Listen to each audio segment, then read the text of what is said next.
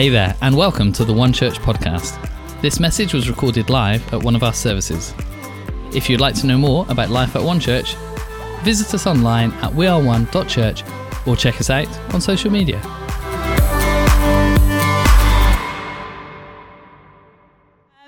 So, uh, the title of my message is The Power of One Another. What do I love most about Christmas? Well, if it was the cute factor, it could be this. Oh, I love them. They're so gorgeous. Um, and I love, love, love, love, love them. And I love it on Christmas Eve when they're very excited. But, but that isn't it. So maybe it's my 11:30 p.m. picture, which is usually when I've got everything ready on Christmas Eve for Christmas Day. The minute that table's set, Christmas is set in my mind. We're like, come on, happy days. And I, I take this picture as a good feeling. But that isn't it. So maybe it's the 2 a.m. picture when I finally get to the end of wrapping the monotonous stocking presents, which is usually for Abby because she starts her list in blinking July. Mate, we've got one of those shared lists like ding, ding, ding, ding, ding, ding, ding, ding, ding. You know, it's always coming through, it's always been amended. Something else she needs, praise the Lord. Jack, you have to find things. So with Jack, you say, Jack, what do you want for Christmas? And he'll go, hmm. Hmm. Hmm. So you start making suggestions, you know, you get the idea. Um, so is it the 2 a.m. picture? No, it, it's actually this. And I am normally making the gravy or um, at the sink draining the veg when it happens. And I get to look across at these people, and something happens in me. They don't know it, but this the best moment of my year when I look across and they're all busy doing their things, chatting, laughing, doing what they do best. But I get to see all the people that I love the most, that I've done life with every day of that year to that point. And it is the best moment of the year for me. I guess if you wanted to describe it, it's the Steve Martin face. Um, there's a film, I get the Steve Martin face. I do. I sort of like. If you don't know the film, Cheaper by the Dozen, two crazy families are put together into one even crazier family. They go through highs and lows, and at the end of the film, they all end up around the Christmas table. And Steve, the character, the dad, just reflects on the highs and the lows and the craziness of life, and he just gets this face that says, There's nowhere else I'd rather be than right here, right now with you. And the power of that. Why is that so powerful? Why is that so intrinsic? Why does that trump every uh, feeling that I might get at Christmas? But for me, it's the reason I still love Christmas. It would be worth it just for that washing up moment for me. Jesus was around the table with a group of friends, knowing it would be his last time eating with them on earth, all together as a group. And he stood and he said this A new command I give you love one another.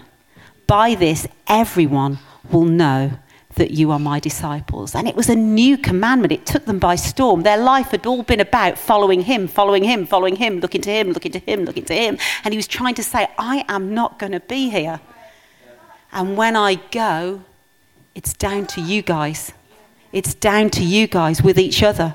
That as you, one another, each other, my kingdom will be built. The world will see. Quite a powerful paradigm shift. But was it? Well, actually, it wasn't. And so, like Pastor John, I believe he took you right back to Genesis. I'm going to take you right back to Genesis chapter 1. And in that, verse 26, we see that it says, Then God said, Let us make mankind in our image, in our likeness. Let us. God speaking to God. Let us. Father, Son, and Holy Spirit. It's the first glimpse of the Trinity, of the one another of God talking. God is one another. God is one another. So if we are made in his image, we are made in the image with the nature of one another. Do you see? So God is one another, We are one another. It's our design, it's our identity, it's our purpose. God made us like Him, like them. We are like them. Okay? Whether we have good days, bad days, fail days, or success days, our identity is Him. And that identity is a one another identity. And then he looked across and he saw that everything he made was good. Oh, the plants are good, the heavens, the earths, they're good, the sun, the moon, it's all good, all good. Oh my goodness, that's not good. What's not good? Panto, sorry, no, it's not Christmas panto. Oh no, it isn't good. Oh yes, it is good. No, it's not good. And he was looking at man and he realized that he'd made this beautiful likeness, this beautiful human in his own image. Beautiful but not good. And not good because it is not good for the man to be alone. Therefore, I will make a suitable helper for him. You see, even then, even though there was the heavenly one another, they were equals, they were pals, they are one. He looked down and he realized that the vertical one another was not enough. It wasn't going to display his full nature because God is one another. So he knew that if we were to display the full nature of God, we needed a one another. And therefore he made woman. Woman. And you're very grateful for that, aren't you, Nath? I'm seeing you there. He's totally engaged. He's got such an engaged face. Have you seen Caleb's face? Caleb's face is so engaged, and it's his dad's face. So uh, just, just going to preach to that face. Just going to preach to that face. Right, okay. So the design was set. Life is best with one another. And taking all of that, all of that wisdom, all of that approach, Jesus left heaven and came to earth. He took off his heavenly rights and he put on flesh and blood. And his calling was all about us. He was desperate. He came for, I love that song. Come, let us adore the one, the one who came for us. He came for you. He came for me. Thank God Jesus came for me. I was out of my, I was lost. And so he puts on flesh and blood and he's called to bring his people back into relationship, back into that one another with the Heavenly Father. And yet, as soon as he grew and left his family and got his calling, the first thing he did was find others. You see, Jesus lived a one another life. And I, um, I love this model. This model really helps me feel safe because sometimes when I read, let us love one another, I think I've got to love everybody in the same way. And it's a bit overwhelming. And I'm a people person, so I'm thinking, oh, poo, I can do that one and that one, but to try and do all of them, it's just too much. And then I'll do a bad job, and then I'm accused of not caring. And oh, listen to me, I'm a little Taylor Woe as a church leader. So, um, but, but Jesus' model is a brilliantly safe model, and it's a very practical model. You see, Jesus was called to the crowd, he had a crowd of followers. He was brilliant with the crowd. He had crowd skills. He was a good listener. He was a good orator. They loved him. He was engaging, he gave them dignity. He would look them in the eye as many as he could, for as long as he could. He was great. You could say he had brilliant crowd skills, and that was his calling. He had brilliant group skills. He picked a group of disciples. Disciple means learners, pupils, and he gathered them around him, and his job was to teach them everything he knew, everything about the kingdom of God, that they could go away and replicate that and he did group brilliantly. He learnt the art of discussion and debate and throwing the odd question out. Say, la, boys. What does he mean? What does he mean? Ha ha, I'm not going to tell you. So he's really, really good. He's got brilliant group skills. But then, this off piste, almost is it necessary aspect of Jesus' one another life. He had three close friends. Bit indulgent, isn't it, Jesus? You got the Trinity. You're praying. Surely you're praying. You're reading the Torah. What more do you need? But he wanted, above his work, he needed friends. And Peter, James, and John became his nearest and dearest. And he shared with them things that he never shared with other people. He took Peter, James, and John to the Mount of Transfiguration. That was when he went, ta da, showed them his true spiritual form. Oh my days, that must have been like mind blowing. Well, it was because like Peter was just like stupid about it. But the point was, he wanted them to see who he really was. He wanted them to know him, to really know him. This is the real me. This is the real me that's not here. This is what I'm really like. Please don't say it. Keep it to yourself, boys. But this is me. He took them to Gethsemane, the lowest, weakest, losing it point of his life, where he knew that he knew that he knew what he had to do. And he, he loved that he loved that he loved the people he was doing it for, but he still had to do it. And that terrified fear of having to do the only thing he knew was necessary, which was to allow his body to be brutally, brutally murdered and love through it. It's massive. He was all man, very God and very man. And yet, the people that he wanted with him at that point were Peter, James, and John. Interesting, isn't it? Because I know what I'm like when I'm at my lowest point, and I don't want to be with anybody. I want to close my door get in my room and sulk usually and have a bit of a moan to Jesus and then come out again. But that's not the Bible way. What the Bible is saying is if you want to follow Jesus, follow his model. And you need good friends. You need people that you're going to be yourself with, that you're going to be vulnerable with, you're going to be open with. And we'll look practically at that in a little bit. So Jesus lived a one another life. And then when he was with his disciples, he said this thing. This is amazing. Still on the theme of one another. He said, Hey, so who do you think I am?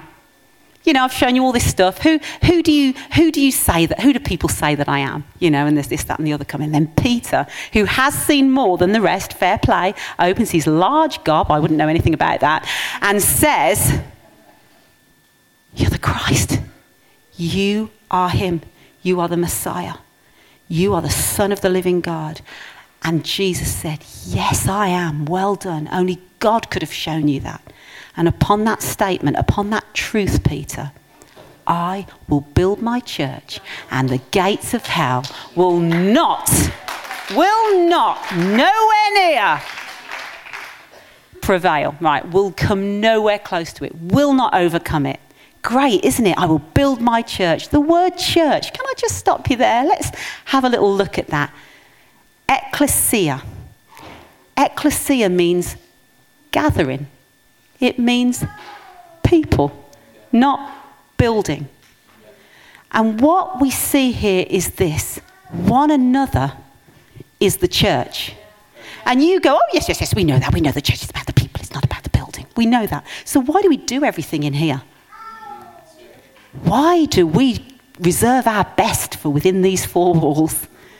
And it's beautiful, vertical one anothering. Beautiful. We, God could not argue that vertically we are one anothering with Him really, really well. But the horizontal aspect of one anothering is the one anothering that the world needs and that will send the enemy flying. Okay? So, no one another, no church.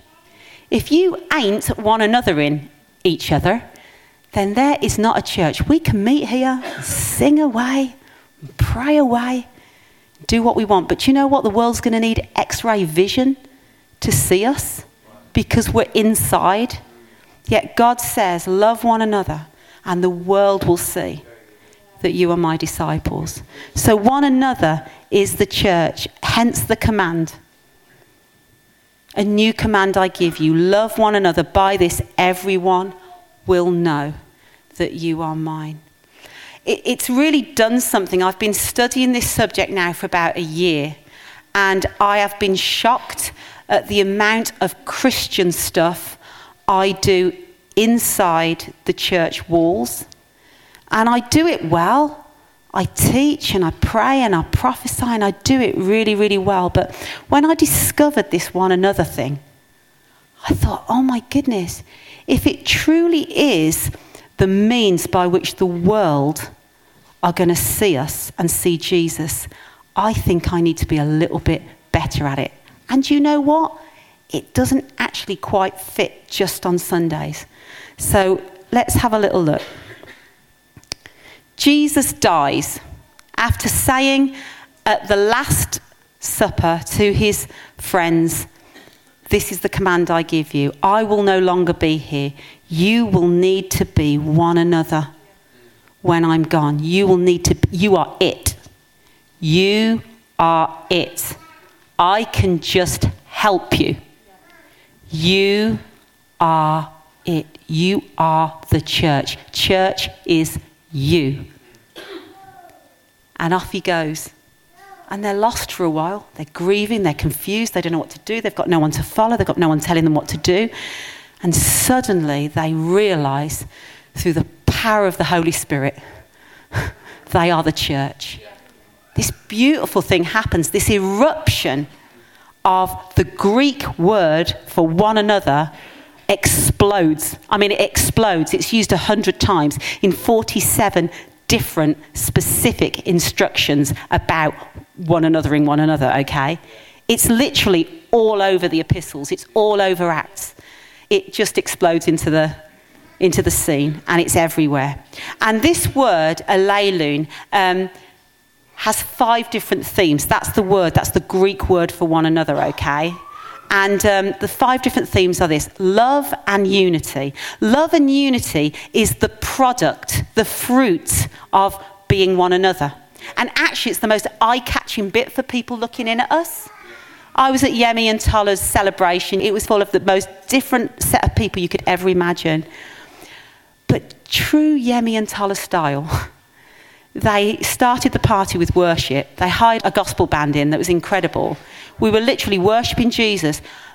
A good half of the room were not churchgoers. And this incredible uh, thing as they began to see the love that Yemi and Tala have for each other, the love that others have got for them, the, the love that we have for God, they'll see Him. They see you, they will see Him. So, love and unity. They were seeing the fruit of the one another. And, it, and, and they were seeing Jesus. Yeah? Humility and respect is the attitude of one another. You cannot be a great friend if you are proud or arrogant or superior. In fact, uh, it says the Bible says God repels.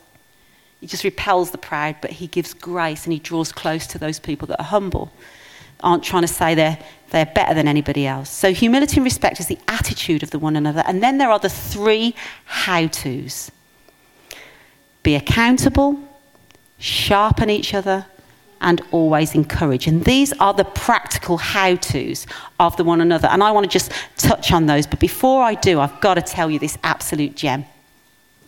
The Greek word for one another means two things it means reciprocal, mutual.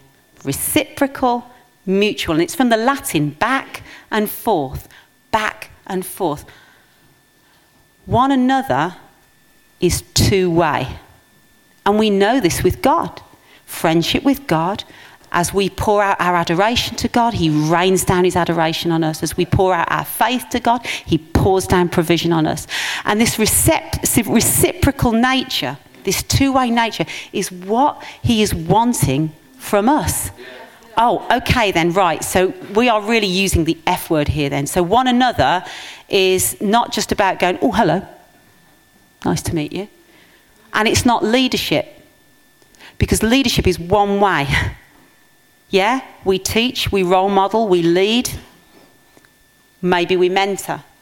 It's personal, but it's one way. You receive, we give. So we're not talking leadership here. And we're not talking encounter here either, because encounter is to do with us and God, us and God, us and God. We're using friendship. What the Bible is actually saying is the quality of your friendships will determine the visibility of your faith. Oh, yeah, but it's a bummer, isn't it? Because you use the friend word and people fall into two camps. I haven't got any friends. Church doesn't care. or I've got so many friends. I can't get around them all. It's ridiculous. It's ridiculous. It's ridiculous. And, and usually you don't hear a person go, I've got just the right amount of friends. I have the optimum. The optimum friends. Yes, yes, absolutely. And this is where the Jesus model comes in. Can you see that? He's not expecting you to be flipping like close with everybody. He's saying, find your really good core of good friends, good close friends. And we'll do that in a minute. Get into groups that grow you. Get into groups that grow you okay? And celebrate the crowd. Get great crowd skills. Um, so, this beautiful two way thing is important. Can I just say, friends, followers in the Bible are so much deeper than friends and followers on Facebook? That is veneer. That is just some surface name that has nothing to do with what you get out of it. And biblical friendship goes right to your core, okay? And biblical following is giving everything. I don't think I'm going to give everything to some of the people I follow on Facebook. Yeah? You get the idea. So let's look at the three how to's really quickly. Number one, be accountable. Oh, this is a killer, right? Are you ready? I'm going to go right for the flipping jugular on this. It says this in James 5:16. You need to put your seatbelts on, or it will get you. Are you ready? Here it comes, buttock clenching. Right. Therefore, confess your sins to each other. Yay! Let's do this. right. So this is where Jesus' model of having a core of close friends really helps me because I don't have to confess my sins to the crowd, but I do have to confess my sins to more than just Jesus. isn't that unholy? Well, actually, no, it isn't. So Jesus says this as you humble yourself enough to tell somebody not only what you did right, but what you've done wrong, this is what it says, so that you may be healed. I'll leave it with you. And everyone's had that bad experience, you know, where you've shared a secret and somebody's blinking blabbed it. And you're like, oh, never doing that again. I'm never going to be that open again. That's ridiculous. It's stupid of me. I'm only going to tell Jesus. But that is not honoring God with your life and your faith because what he's saying is if you want true healing, humble yourself, but find the right people. It took me a while. Every good friend starts with an awkward conversation where you're just sounding each other out. Yeah? There's a lovely team building model, and it's forming, storming, norming, and performing. And it really is that. You, you meet somebody, you, you, you're trying to check them out, you're trying to work out how it goes. You hit a few storms where you get to know what they're really like. They get to know what you're really like. There's a choice. Is it, are we going to go forward with this? Loving each other that little bit more, knowing that little bit more? Or are we backing off? So many people fail at the storm. They don't go through the storm. Jesus went through the storm to the other side. And I encourage you guys to do the same with your friendships. And the people that weather the storms with you and love you anyway are your friends. They are your friends. Seven years ago, uh, maybe longer, can't remember. I'm really bad with numbers. I, uh, I suffered a bit of a burnout episode. So I couldn't be the leader. And, um, and yet there were two or three people that kept knocking my door, loved me as much then as they did when I was doing this. And um, that means a lot to me. They're the people that I will text and say, just having a bit of depression knocking at my door, can you pray? Absolutely. If it gets to a three, I have a number system. If it gets to a three for more than two days, you text me. I'm on you. Okay, thank you. That means a lot good, accountable friends. Confess your sins. Carry each other's burdens, it says in Galatians. Can I just say that people can't carry your burdens if they don't know them? Okay? And sometimes we go through things and we just think, oh, right, buckle up, you know, off we go. and uh, there is somebody waiting to carry your burden with you. And you will be honoring God by telling them and sharing it and they will be honoring God, and you will be mutually, reciprocally, love one another, mutually, reciprocally helping each other. Yeah? Reciprocal means you look like you're struggling with that. Let me help you. I'll help you with that. I'll carry that with you. Mutual means it didn't seem important to me, but I can see that it's important to you. So if it's important to you, I love you enough, it's going to be important to me. If you care about it and I care about you, I'm going to care about it with you. Love one another. Love is reciprocal, mutual, accountable, sharpen. Let us spur one another on, it says in Hebrews. Let us spur one another on. And that's not just like, oh, tally ho, chaps, let's go. A spur is something you stab a horse with to make it go faster. The word spur in the Greek means provoke, irritate. Do you have those people in your life you're just like, oh, stop telling me what to do? I am married to one. I'm married to one. The man lives to spur me on. He actually lives to spur everybody on. And when you have a conversation with Simon, those that love him will know that he cannot have a conversation without helping you be better. He can't. He just can't do it. It's like breathing. But I live with that. So I've got to lock myself in the loo if I want to get away from it. Do you understand? And I do. I do went to a party, uh, it wasn't that long ago, and Kel Surprise, you may be amazed to know that I said something stupid. Okay, Simon's really good with his words, he's very measured, he's got a very high sense of honour. And we were at this party, and I just said something a little bit dishonouring. And I, I saw his face, I, knew, I saw him jar, I knew, I knew. So we come home, and he's quiet. And I know why he's quiet. And we've got a no secrets policy, by the way. If we feel we've sinned and wronged each other or wronged God, we tell each other. That's brilliant for me because it stops me doing it. Because it's one thing having to tell Jesus in the safety of my own room, it's another thing having to tell Simon that I've done it. So, another reason to confess one's sins with the, with the few close friends that you have. And he was quiet, and I, um, I was thinking, oh, okay, he's not going to say anything, I won't say anything. He knows, I know what needs to be said. And I thought, no, come on. So I just went, oh, sorry, mate. That was a stupid thing to say, wasn't it? And he just went, yeah. All right. okay. Where's the grace? You know, we all do things wrong, you know, we all say stupid things. and he just looked at me and he just said, um, the thing that hurt me about what you said, it was clearly wrong. But the thing that got me the most is you're better than that. You're better than those words. And that's what hurt me about what you said. Ow. Oh, man. That provoked me. That wounded me. Faithful are the wounds of a friend, says the Bible. And true friends have the guts and the courage to tell each other the truth. In Colossians, it talks about admonishing, warning. Do you know if we see our Christian brothers and sisters doing something stupid and we don't warn them, we are not loving them. In fact, we are unloving them to a place of failure because we don't love them enough to speak up and say, You're better than that. I know you want to do it. And more than wanting to be liked by you, I need to tell you that you're better. There's a better way than that. Don't settle for that. Don't settle for that. And one anothering each other means being loving enough to tell the truth, even if it means for a season you're not liked. People will see who you are. They will see your good deeds and praise your Father in heaven if you stick to your guns on it. And finally, always encourage. This is beautiful. This is a crowd pleaser. You can do this with anybody at any time at all, okay? Build each other up. Yeah. And can I just say, what you say to their face please remain in that mode behind their back. Okay?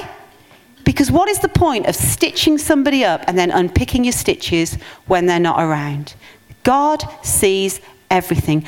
Build each other up so long as it is called today. Wait for this so that none of you may be hardened by sin's deceitfulness encourage it. Well, surely just, you know, saying something nice to somebody's really easy. So that you may not be hardened by sin's deceitfulness. Ever walked in on a Sunday feeling you've missed it? Ever feel like you heard John last week and had loads of good intentions to do the right thing, and suddenly it's Sunday again, and you're thinking, pooh, I'm going to hear more of the same, and it's just going to remind me what a bad job I've done all week? And sin's deceitfulness is in your rucksack telling you you're just not good enough you're not worth it. And then you see the face of somebody that chooses the three second rule, which I've learned from some of the young guys, which is you've got three seconds when you meet somebody to say something good about them. And you meet them, and within three seconds of being in their presence, they say, You're a great person. I didn't get a chance to tell you, but when you did that, it was fabulous. You've got great eyes. God's made you well. Whatever it is, find something to encourage. The Bible talks about spiritual songs and psalms.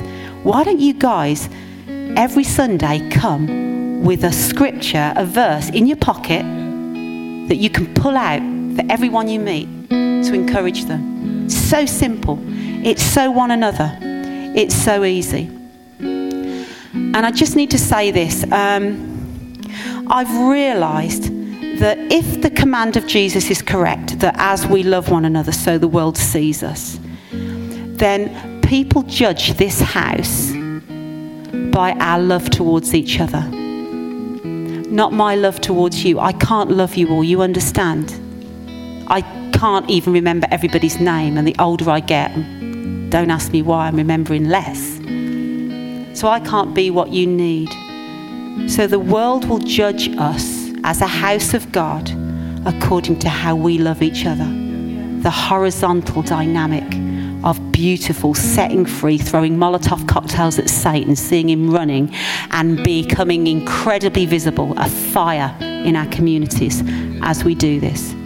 So I'll leave you with three challenges. Maybe you need to start finding your core of people that you can become accountable to. Maybe in your existing friendships, you just need to be a bit more truthful and have the guts to love people and spur each other on. Or maybe your encouragement is a little bit low. You spend most of your time comparing yourself in the wrong way rather than comparing yourself in the right way to people. Allow God's Spirit to speak to you now and work out what's best for you. Nathan. Fantastic. Can we just honour Pastor Ali for that incredible word?